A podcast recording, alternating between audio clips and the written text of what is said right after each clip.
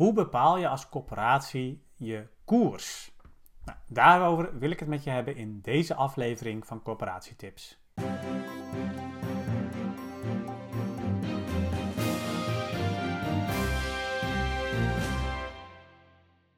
Ja, een hele belangrijke vraag natuurlijk. Hoe bepaal je als corporatie je koers?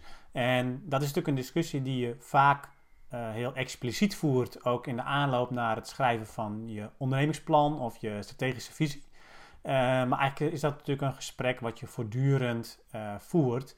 En er zijn een aantal instrumenten voor om dat ook op een goede manier te doen. Want um, ja, als je gaat zitten om een ondernemingsplan te gaan schrijven in, in de komende periode, en je houdt dan zo'n sessie, dan kan zo'n gesprek over wat is nou onze koers, kan ook heel erg allerlei kanten opgaan. En um, aan de andere kant kun je ook dingen heel snel vergeten, omdat ja, zo'n discussie gaat eigenlijk over alles en daarmee misschien ook wel over niets.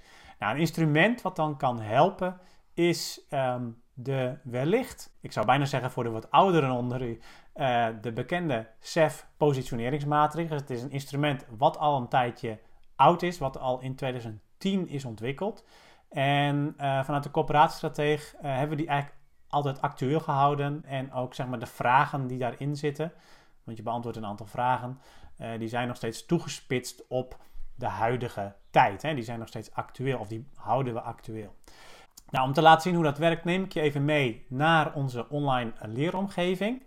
Um, als ik dan bij de trainingen zit en ik ga naar de training over het maken van een ondernemingsplan, ja, dan zie ik daar ook ja, een aantal onderdelen, maar in ieder geval ook die positioneringsmatrix staan.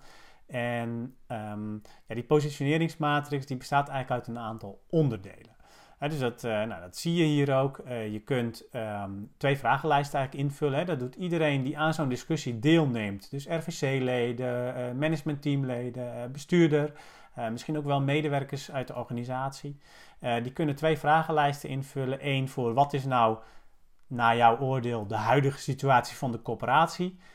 Een aantal vragen daarover. En diezelfde vragen krijg je nog een keer. Maar dan voor wat zou de gewenste situatie zijn in de toekomst. Hè? Dus met andere woorden, wat is ook de uh, koersverlegging die je met het komende ondernemingsplan wilt gaan bereiken.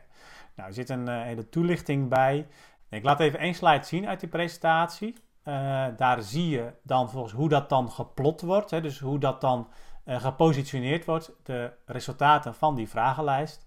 Uh, hier zie je dat bijvoorbeeld voor um, de positionering van het managementteam, van de Raad van Commissarissen en van de ondernemingsraad, van de mensen uit de ondernemingsraad.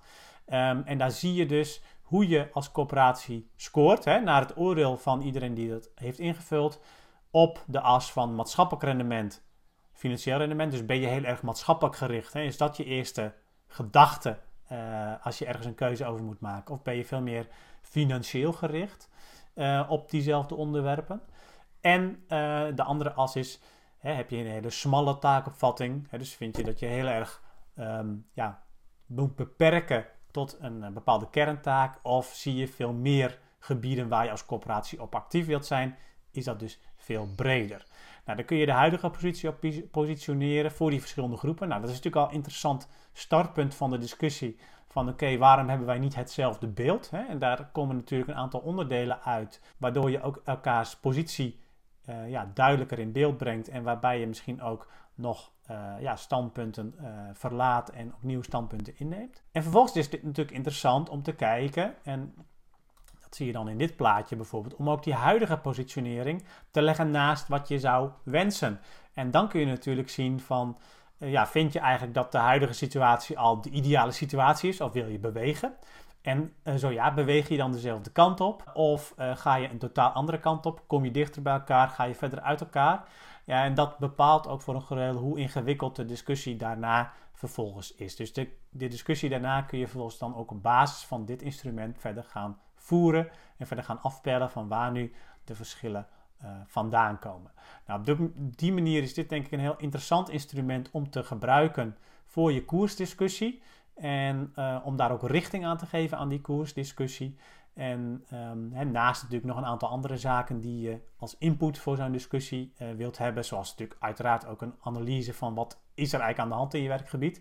Uh, maar even los daarvan nog, een stapje daarvoor, is deze positionering heel interessant van uh, ja, waar sta je als coöperatie en waar ga je naartoe? En nou ja, mocht je dat willen gebruiken, leden van de coöperatiestrateeg kunnen hem meteen downloaden. Mocht je nog niet lid zijn, kijk dan even op coöperatiestrateeg.nl slash lidmaatschap. En dan kun je alsnog aanmelden voor het lidmaatschap. En dan kun je ook van deze en andere instrumenten gebruik maken. Um, in ieder geval wens ik je heel veel succes met de koersdiscussie. En natuurlijk graag tot een volgende aflevering. Doei! Deze podcast is een bewerking van een video. En in de video verwijs ik ook naar voorbeelden die uh, op dat moment in beeld zijn. Deze kun je terugvinden op onze website www.corporatiestratege.nl. En als je dan helemaal onderaan de pagina de titel van deze podcast invoert, dan kom je op de bijbehorende blog en daar vind je ook de voorbeelden die ik noem.